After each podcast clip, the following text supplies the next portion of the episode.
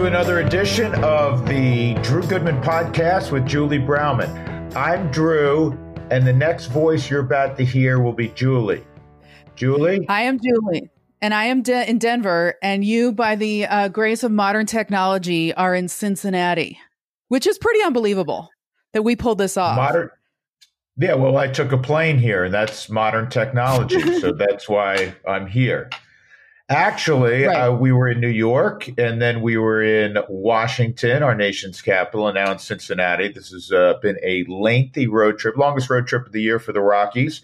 Uh, did not go real well in New York, salvaged the game against the Yankees on that Sunday. Washington, other than seeing the sights, didn't go real well as the Rockies uh, lost the first three and then had a dramatic comeback in the ninth inning to beat Fernando Rodney. And yesterday, as we speak, it got off to a great start in Cincinnati with the Rockies winning 12 to 2 and uh, everybody feeling a little bit better about the Rockies the last two days. But they they need Julie a run uh, of about two to three weeks where maybe they lose just a couple of times because they they dug themselves a hole with that tough three week stretch. There's no denying that. Yeah, you know, it's so interesting. Baseball is such an interesting por- sport because things can happen so quickly. You know, when we were taping the first two podcasts with the Charlie Blackmon interview, I think they were a couple games back um, in the wild card and then had that slump in July. And now, you know, won the, the last two. So tell me from your perspective, what happened over those couple weeks to get in that hole that you just talked about? You know, it was a combination of things. Going into the All Star break, they lost six straight games, and a lot of it was attached to pitching, as it always is in baseball. They were not getting quality starts, and on the days where they did get decent pitching, they they didn't hit. That happened more recently. Uh, so it, I always call it, Julie, baseball symmetry. And to win consistently, I mean, you're going to have the game where you outscore the opponent. We've seen that plenty of times at Coors Field in particular. You're going to have that game where they pitch well and you pitch well. You don't hit, they don't hit, and you win two to one. But by and large, to win consistently, you have to pitch pretty well where, you, where you're pitching. Maybe they don't throw a shutout, but they keep you in the game and you do enough offensively to win and you play solid defense. So, in all three facets of the sport pitching, defense, and offense you are above average across the board. Then you win. Then you win more frequently than when you than you lose. But the Rockies went a three week period. On the days they hit, they didn't pitch, and so they were in one of those softball games. And you're not going to win every one of those. And then on the days that they pitched pretty well, they went through a period where they didn't hit, and that's been more in the second half after the All Star break, um, where their big four um, really didn't get going. So, and they haven't played the kind of defense, Julie, to be honest, they have not played the kind of defense that they have, not just last year, but pretty much year in and year out. They've been one of the top defensive teams in baseball. And this year they've been decidedly mediocre. So, what's that all about? From your perspective, and what did Buddy say about that, about the defense? Because that really has been such a solid thing from the Rockies. That that's been something, like you said, that okay, you can count on the defense. Well, you don't want to point fingers. They're great on the left side. Nolan Arenado, we know who he is. Trevor Story has gold gloves in his future. I think Ryan McMahon's done a really solid job at second base, kind of underrated because he's overshadowed by the two guys on the left side.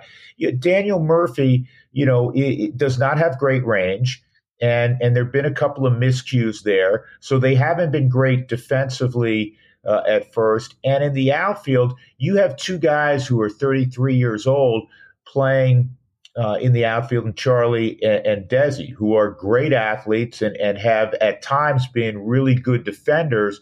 But this year, they have been below average by most defensive metrics. And I think Buddy's done a good job of, of trying to get those guys off their feet um, especially in the case of Ian Desmond playing in center field.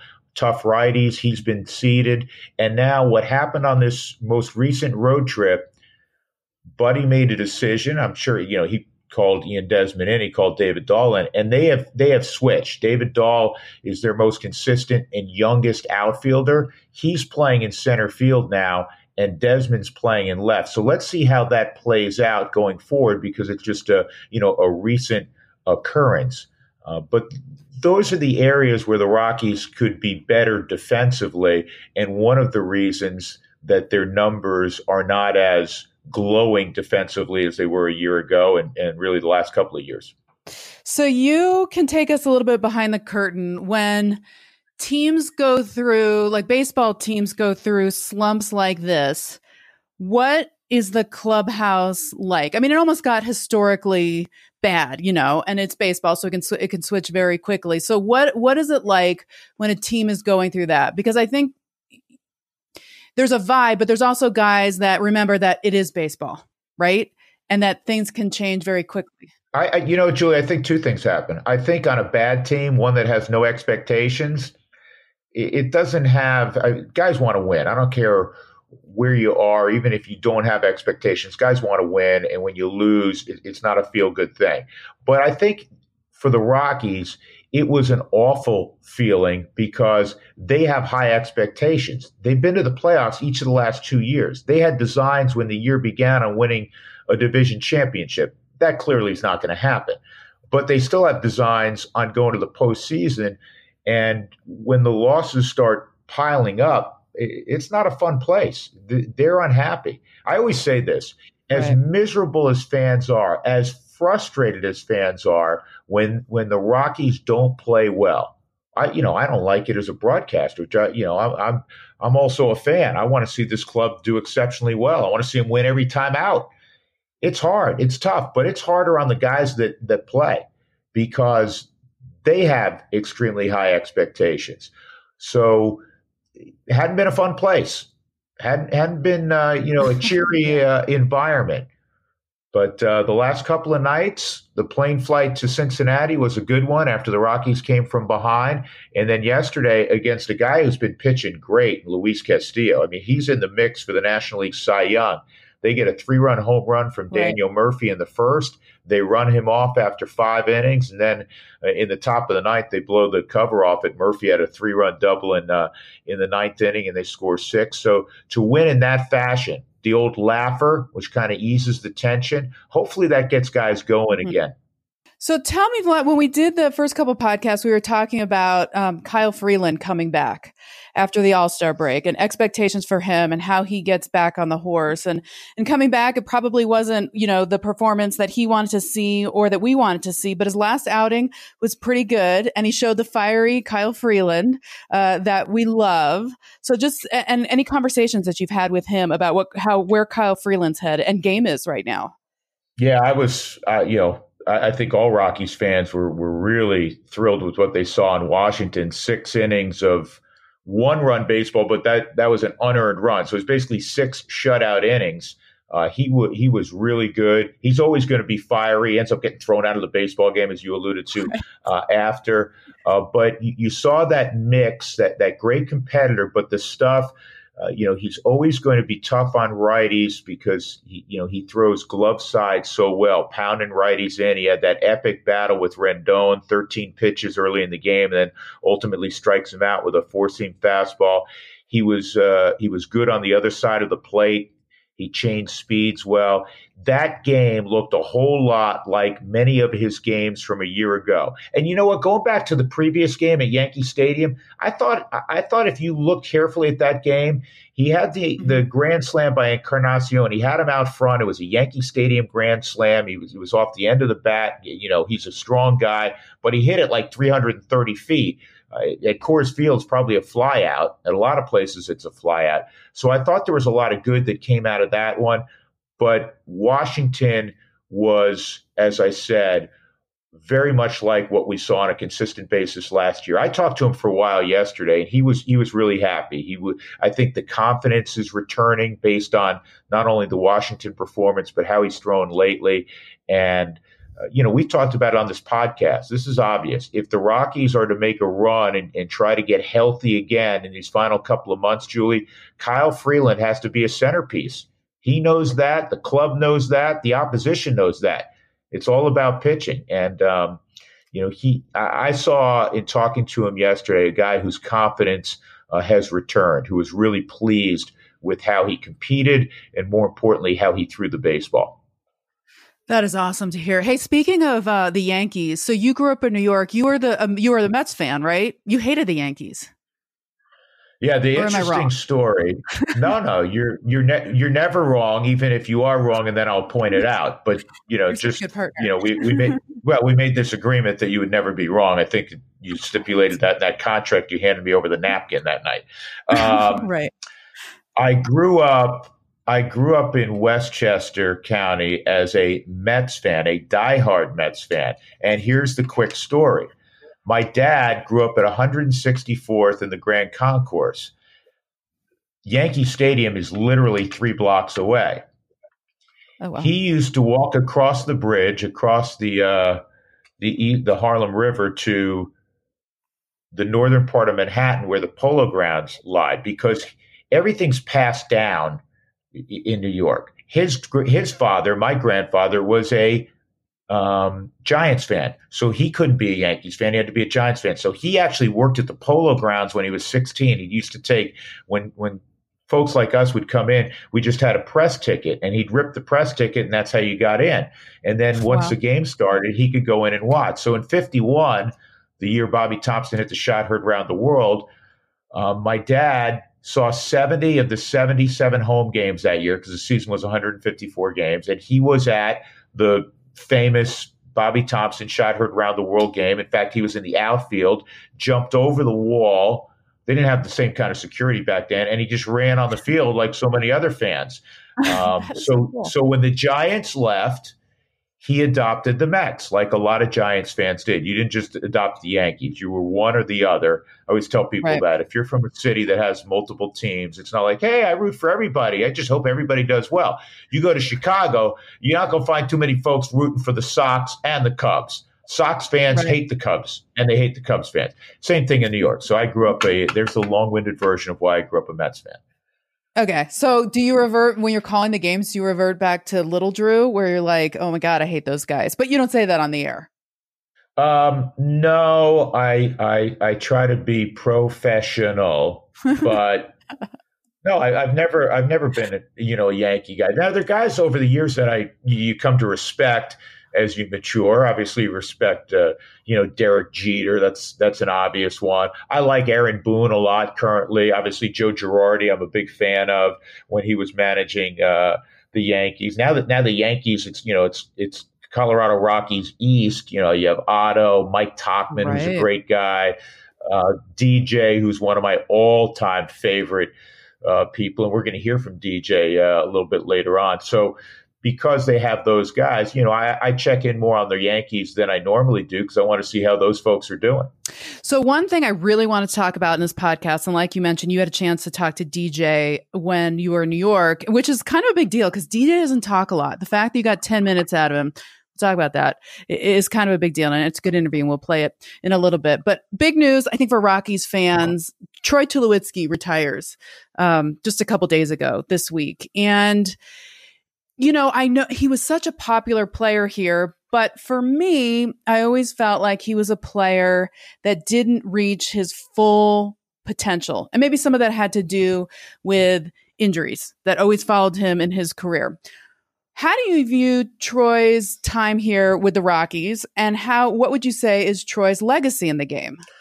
It's a great question. Uh, first of all, he was on a Hall of Fame trajectory.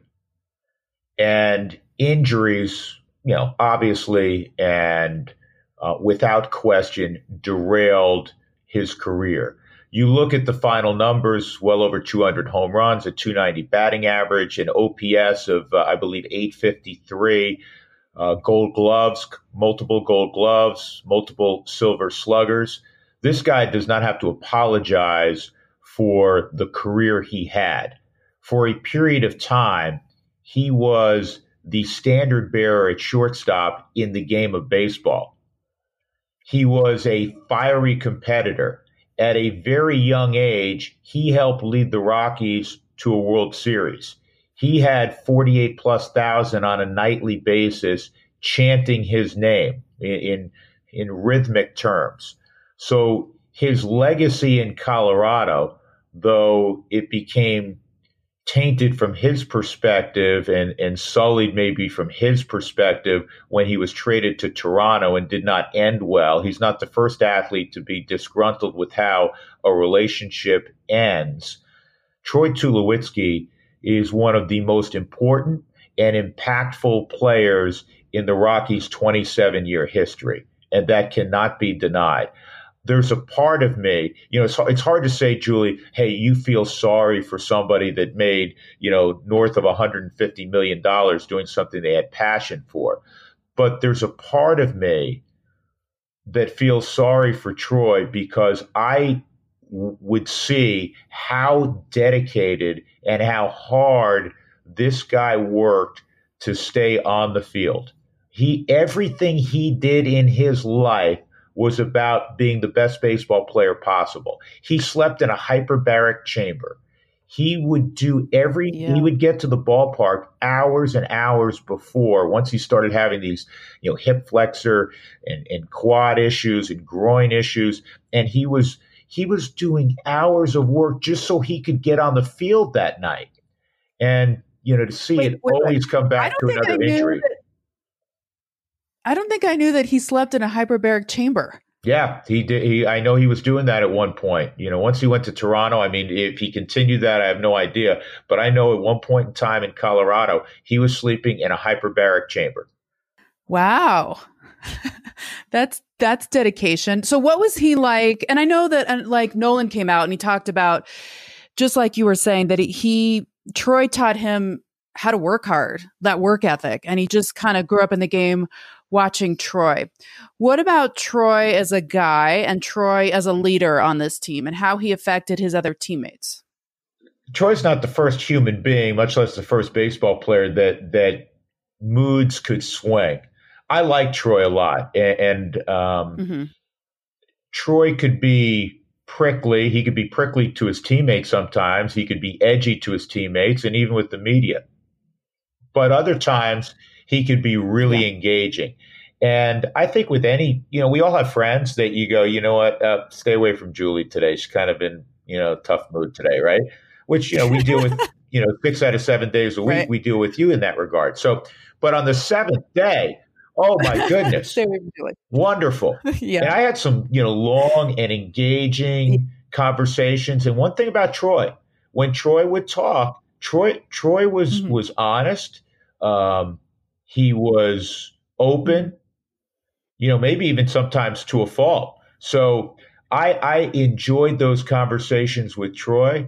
I understood you weren't going to have those on a daily basis, but he's somebody uh, that I had great respect for because he did everything he could to be the best at his vocation, and you, he had he had unbelievable passion um, for that. And um, so, listen, you know, at, at, times, could he be moody? Absolutely, I can be moody. What? But uh, he's somebody. He's somebody I have great respect for. You know, I think I agree with you too. I do feel bad for athletes that you know that have talent. Like we're we're seeing that right now in Denver with Jake Butt who plays tight end for the Broncos, who cannot get out on the practice field for the the life of him, and he's trying so hard to rehab from all those ACL surgeries that he had. But being injury prone is just it, it may end his career. And I always felt like that about Troy is that we never got to see Troy at his full potential, and I'm sure that just killed him. Right? Absolutely. I mean, especially when. Let me give you an example. The people who play in the NFL, who play in Major League Baseball, the NHL, NBA, they are the very best at their craft in the world. But even at that level, there's a varying uh, degree, there, there's different levels within that level of dedication, of effort put forth. And with Troy, he maxed out in everything. I mean, his talent was even in among the best in the world was at the very top. His care for his body, his care for his craft, his work ethic was at the top of the charts.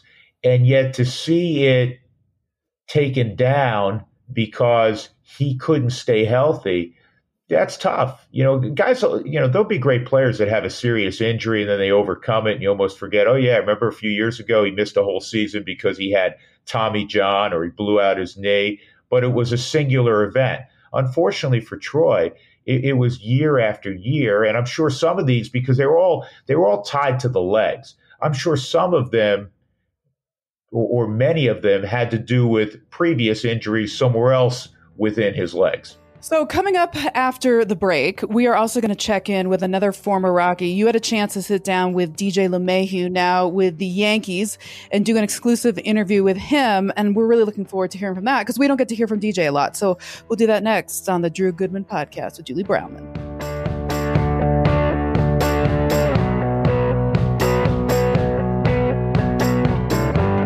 You know what today is? Today is a wonderful day to buy a new home. Go out and buy your new home, and then you have to pay for it.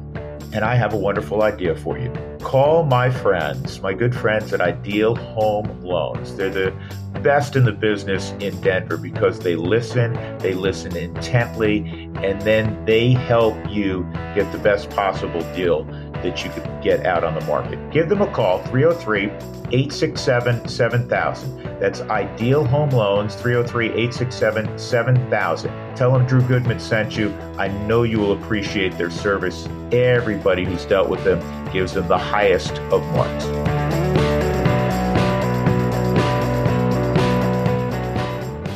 So when we went to the Bronx the other day, one of the things I was most excited about doing was catching up with David John LeMahieu. I love DJ. I love how he plays. I love he, how he plays with chip on his shoulder. And he is renowned for being very quiet, but he is a, I don't want to call him a kid anymore. He's a grown ass man, but he is, he is a great guy. And one of the first things I asked him, when did it hit you you were a New York Yankee?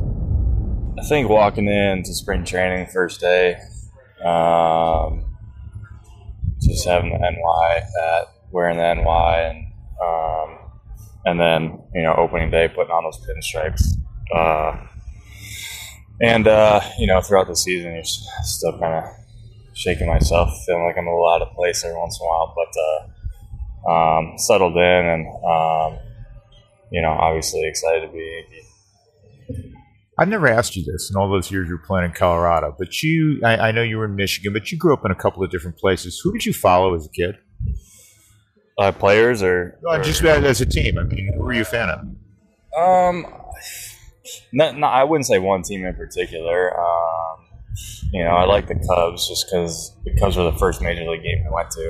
Um, and then uh, you know, I moved to Detroit, so then I started following the Tigers and I like the Brewers for a while. So no, no one, you know, really in particular, but I just like, you know, just enjoy baseball. Yeah. Were the Yankees ever on the list?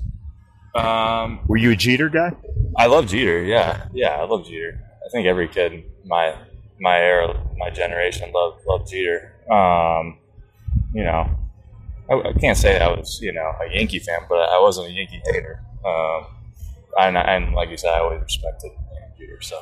I grew up here. I hated the Yankees. My dad grew up three blocks from here. He walked across the bridge and went to the Polo Grounds and was a giant fan. So I grew up a Mets fan. Um, when it became a reality that a place where you became an all star and a gold glover and it was home to you, the Rockies, when the, the business side became the reality that you were not going to continue in Denver, how tough was that and, and how long did it take for you to, to come to terms with that? Uh, well, I think it was, it was pretty early in the off season.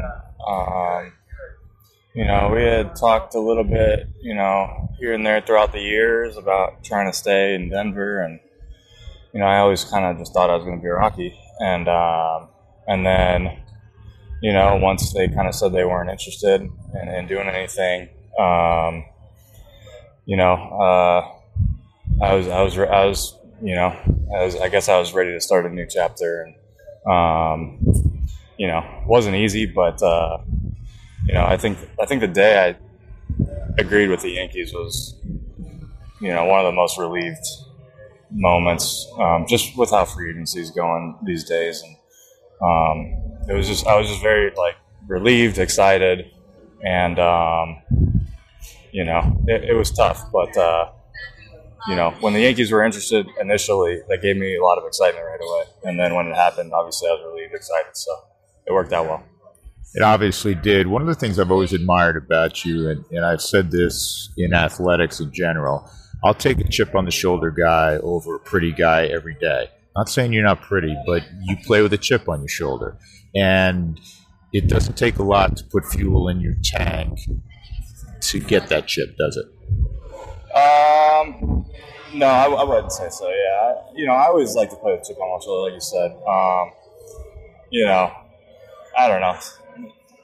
Maybe some of it's you know just me just making stuff up just to be able to reach that focus, but some of it's real for sure. And um, you know, whatever it is, I you know I try to find something that day and, and play with it. Was it tough to acclimate right away to the Yankees because, again, you'd put up great numbers in Colorado, batting title, all the things that you achieved there. Yet this is a different animal, and and sometimes the whole Coors Field thing would enter the picture, and people were Yankee fans were, as you've come to find out, are as passionate as any fan base in sports. So who is this guy? Yeah, he did it in Colorado, but did did you carry that at all? Um, not really. I was just excited to be a Yankee. Um, I was I was excited. Um, you know, for me, you know, the whole Coors Field thing. Uh, you know, I just I feel like I'm a good hitter no matter where. Um, and you know, I, like I said, I was just excited to be a Yankee, and I don't really care where I'm hitting. And um, you know, like I said, it, it's it's working out well. And, and uh, but like you said, these fans here are passionate, passionate for sure. Um, so you know, for good and for bad, it's um, it's a lot of fun to play and you know in front of these fans for sure. When you first heard, uh, and I don't know if it was Brian Cashman or Aaron Boone who said, "Hey, we want to use you in multiple spots," what was your reaction? Um, well, I was a little surprised that the Yankees were interested just because they had Andujar at third, uh, Gleyber at second, um, you know, and a couple of really good players at first. Um, so initially, I you know was kind of surprised that they showed interest because they had a young, talented infield. Um, but when they kind of broke it down and said, you know, we want you to move around, but we want you to be a part of this team. You're going to be playing a ton of games. You know, we value your defense. So, um, so kind of when I thought about it, you know, I, I came up through the minors playing multiple positions. Um, so for me, um, you know, it was a challenge, and um, but it was something you know I was comfortable with. So, um, you know, and, and, as the years gone on, I've got, gotten more and more comfortable with it, and, and actually really enjoyed it. Was there a moment when you started traveling with this club where you knew it was going to be different, but you said, "Man, this is different," because the Yankees are, you know, they're, they're the Rolling Stones or the Beatles wherever they go. Um, yeah, I mean, pretty much every road game is feels pretty similar to a home game, um, just because the Yankee, the Yankee fans on the road are so passionate. Um, you know, you got that with you know in Denver, you get you know you get some teams that are you know like the Cubs and Dodgers and Giants that you get quite a few fans on the road for them, and um, so now to be part of that an organization like that, um, you know, it's it's easy to get up for games. That's for sure. Yeah. So uh, you got to get together with your old buddies at the All Star game. How much fun was that? Yeah, it was good. A good time. Um, you know, got to spend you know three four hours with with all of them uh, right when they landed, and uh, got to catch up a little bit. yeah, it was it was good. It was cool. I, I said because I saw the picture. Joel uh, showed me a picture of uh, of you guys all on a couch together, and uh, you look like five ten year olds having a sleepover. Yeah, yeah, yeah. That was about it. We're just, you know, hey, how's New York? How's Colorado? How's this guy? How's that guy? And um, yeah, we were. I think we were up to like four four thirty in the morning, just you know, just just shooting the shit and just hanging out and catching up. So yeah, it was cool. I was I was kidding you the other day when I first saw you. Um, having been from here, I said I was proud of you that you're living in Manhattan. I said that had to be Jordan's thing, and you told me no, it works out perfectly. Tell everybody why. Yeah, I got uh, I got I got a cold, dark bedroom. I have Starbucks right downstairs and a couple of breakfasts right down the block. So I mean, that's perfect for me. And you're close to the yard, right? Yeah, close to the yard. Yeah, 15 minutes. No traffic. 15 minutes. Yeah. How, how's uh, how's your wife Jordan doing living in the city? She enjoying it? Uh, she loves it. Yeah, she loves it. Yeah, between between the shopping and the convenience, um, and and and you know, if we go out to dinner, um, for her to pick a new place every night, yeah, she loves it. Everybody got to know you in Colorado, and, and you you know, I always I've kidded you about this. Jordan does all the talking for both of you. so, but now you're a Yankee, so you go out and you're also six four. So people got to be recognizing you left and right, as opposed to Colorado. Maybe people left you left you more alone. Um, yeah, I would say a little bit more in New York. Yeah, um, they love their baseball here. Yeah, yeah, yeah for sure. How's uh, when your families come in and, and all of a sudden you become the guy you become here? How are they handling? Um, I you know I think they they're they're loving it. They enjoy it. Um, you know, uh, I don't feel like I've changed though. I feel like I feel like I'm the same old same old. So, um, but no, I think um, you know I, I, know my parents parents are loving it and they they enjoy coming to New York and, and watching games here. What do you got on the uh, nickname of the machine? Uh, it's just funny. Um, yeah, started by Gary Sanchez, carried on by a few other guys, um, and I hear it about twenty times a day from Gary. So, yeah, um, you know, it's funny. Individually, and, and there's still a long way to go, but if you were to win a batting title, you know, the last time a guy won a batting title in both leagues, so it depends who you ask. You know, you've probably heard this. Some have said it's never happened, and some will say, I guess Major League Baseball honors that in 1902, it it did happen where a guy there was the Federalist League and the American League, the National League, whatever, that a guy won a batting title in, in both leagues. Have you allowed yourself to go there? Um, I mean, it's hard not to think about that, but at the same time, um, uh, no. I mean, once a game starts, or you know, really just in general. I, I mean, this game's so hard. I'm just trying to just trying to do well, produce for the team, and and um, you know, obviously it'd be cool, but um, no, I don't. It's not like I go up to bat thinking about that. No. How gratifying against your old team, against your old buddies, to perform the way you have. Um, I don't know. Uh, you know, I mean, there's a little extra motivation, but really, um, you know, I, I, you know I enjoy. You know, I mean, those guys are. It's just a great group of guys. So um, it's like it's bittersweet um, because I'm. You know, it's a little extra motivation, but I really I hope these guys all do well, and I hope they you know have a good year. So it's like bittersweet. Yeah. As busy as you are, do you find yourself checking the standings or, or looking at uh, you know MLB Network and Quick Pitch to see how uh, see how they're doing each night? Yeah, yeah, um, and a lot of times our game gets over, and then the, the Rockies are in like the third or fourth inning. So I usually tune in to see how they're doing. So he is a grown ass man, but he is also a quiet man. So I enjoyed that interview, Drew, because you just don't hear a lot from DJ. And uh, he kind of picks up steam as you guys went through the interview. And, you know, he's humble. He's happy to be there. He misses his teammates in Colorado. And uh, I know you talking to some of the guys, they miss him too. Uh, he, and they knew they were going to miss him. They were going to miss him on the field. They were going to miss him in the clubhouse. They were going to miss him you know, off the field when they weren't talking baseball and, and thinking baseball because he's a great guy. But he had uh, and has a toughness that does not have to be demonstrated verbally.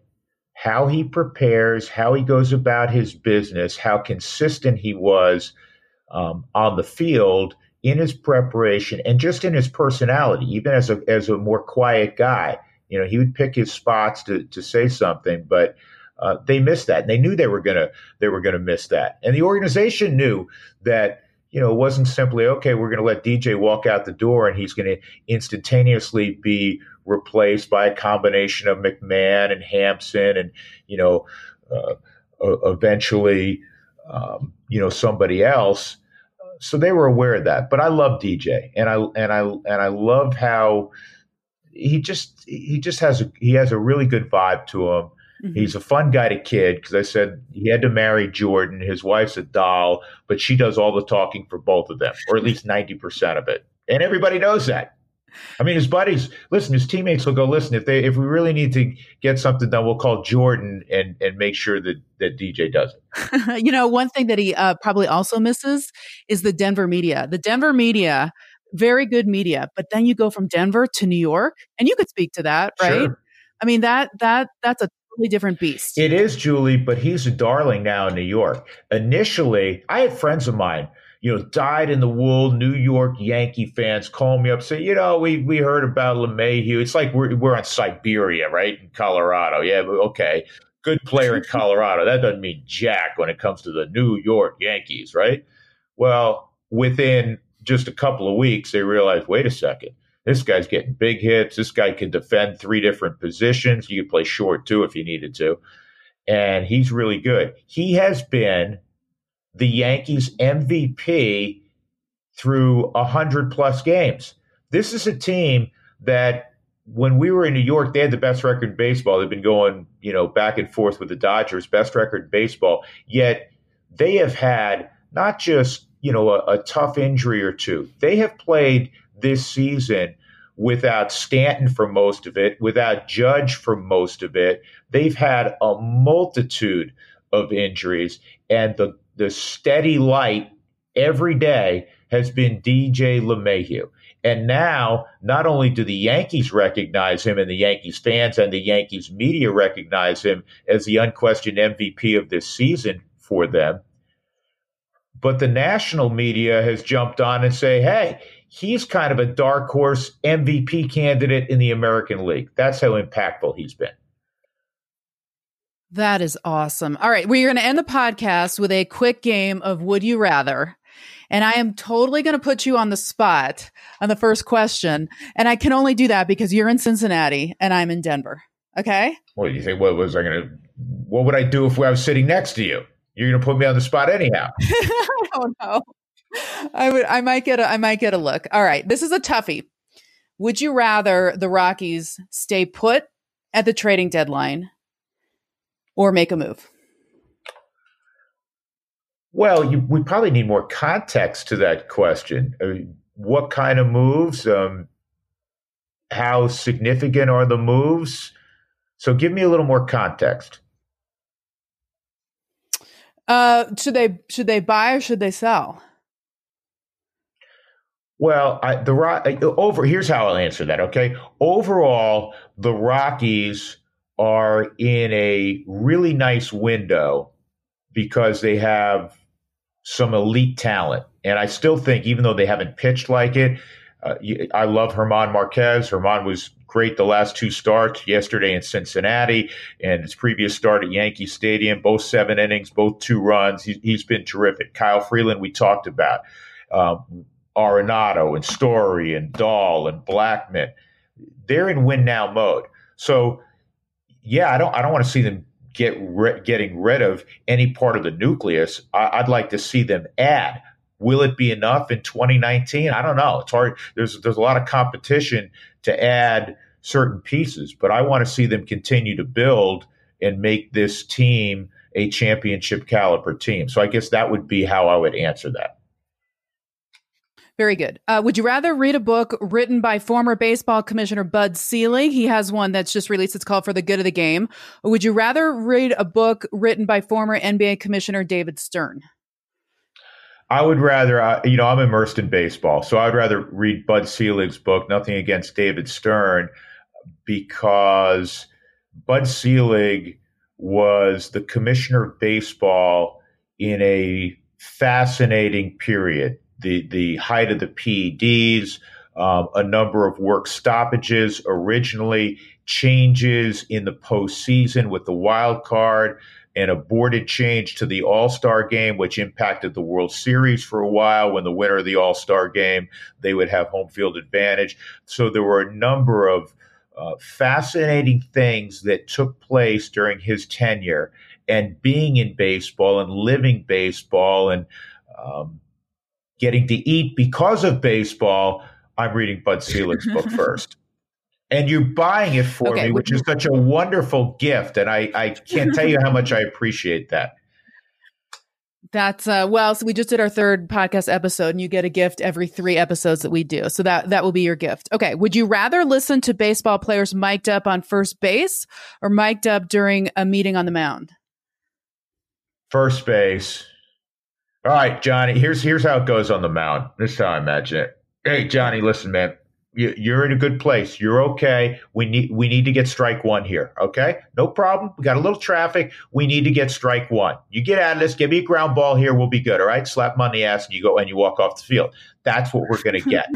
At first base, you're going to get diverse conversations depending on who's there. I mean, you could just look at Daniel Murphy, and you know, you know, Murph seems like a little different cat. You have you have right. some some personalities who play first base that can engage in conversation. And then you ne- it's like meeting a new neighbor. You never know who gets on first base. The next guy you know could be a really quiet guy. You're trying to draw something out of him. Or it could be a gregarious personality. It could be like Eric Byrnes at first base and he's talking a mile a minute. So 1st mm-hmm. base conversations, those are the guys that should be mic'd up. You're onto something, Julie. I, I really that you know in the All Star game it was great. Freddie Freeman comes up and he's and he's mic'd, and you know he gets in the batter's box and he's facing Justin Verlander. That was great theater. Was a lot of fun. Ain't no way it's ever going to happen in a real game, right? You're not gonna. It's not going to happen during the season, but as we try to move the needle and engage the younger folks yeah. in baseball, if you mic'd up a first baseman and could eavesdrop on those conversations, it's not really distracting from you know, a hitter trying to hit a 97 mile an hour fastball. I mean, that, as I said, that that couldn't right. be. But I, I, I, think you're onto something with with the. It, it's like driving around. What was that? The uh, the show where it's conversations with the taxi driver or whatever the heck that was, right? First yeah. baseman, man. Yeah. Well, you know, I asked that question because I used to know the pitching coach in San Diego, and he said sometimes he would go out there and they would just start cracking jokes just to chill out the pitcher you know, just to yeah. just to be like, okay, let let's take the stress down a level. So I don't know. Those conversations might be interesting. Okay, last question. Would you rather sit in coach in the middle seat of a plane or first class, but the person next to you snores the entire time?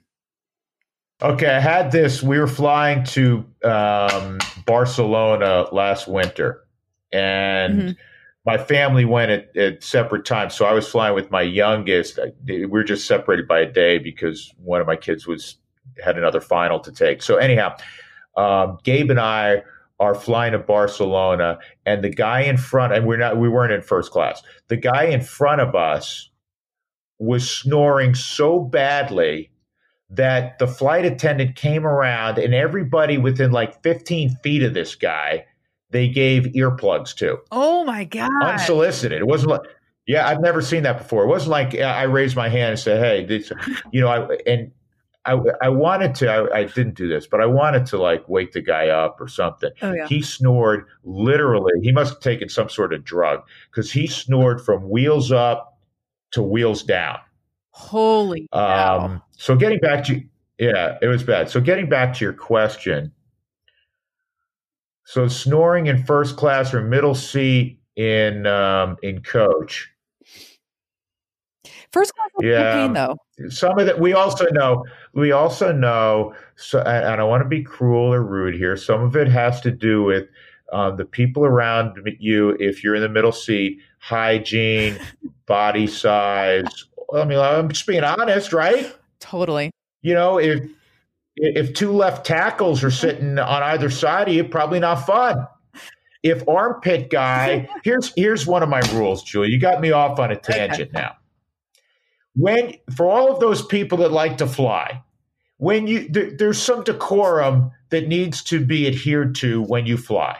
Okay, do not wear your muscle shirt. Okay. If you're a guy out there and you're proud and you're proud that you work out and you lift, I'm proud I work out. I, you know, Julie, I love to stay in great shape. I'm not wearing a muscle shirt on the plane. One's armpits should not be hanging out when you get on United Flight 222. Okay. I kind of want to travel That's rule number one, two, and three. You can travel with me anytime. Okay. There's going to be a my if I'm wearing short sleeves, it's going to be it's going to be down over my armpits. all right. I don't want armpit guy next to me. Okay. So before we offend everybody else, because I'm kind of on the same page as you are, uh, we will wrap up podcast number three. Want to remind everybody to check out our website at the drewgoodmanpodcast.com. You can submit your questions there if you want to ask us any questions. I always say keep them classy, but we'll pretty much an- answer anything. Uh, you can submit your questions there. You can order your book there, which we're going to get back to some of those stories a little bit later in some of our podcasts and find out why the heck we decided to do a podcast together. Sound good? Yes, I, lo- I love it. I'm glad you did the plug because I would have messed up everything. But yes, you can get the book there. You can interact with us. You can give us ideas for future podcasts. Uh, we're really excited about this, and we'll also have we'll take some of your ideas on proper um, proper uh, airport and flight decorum. I hope we get some of those. Drew, I'll see you next week back at home at Coors Field. That's right. It's been a long time. I'm going to have to get uh, MapQuest from you to find uh, Coors Field because it feels like we haven't been home in ages. Very good. We'll see you next week.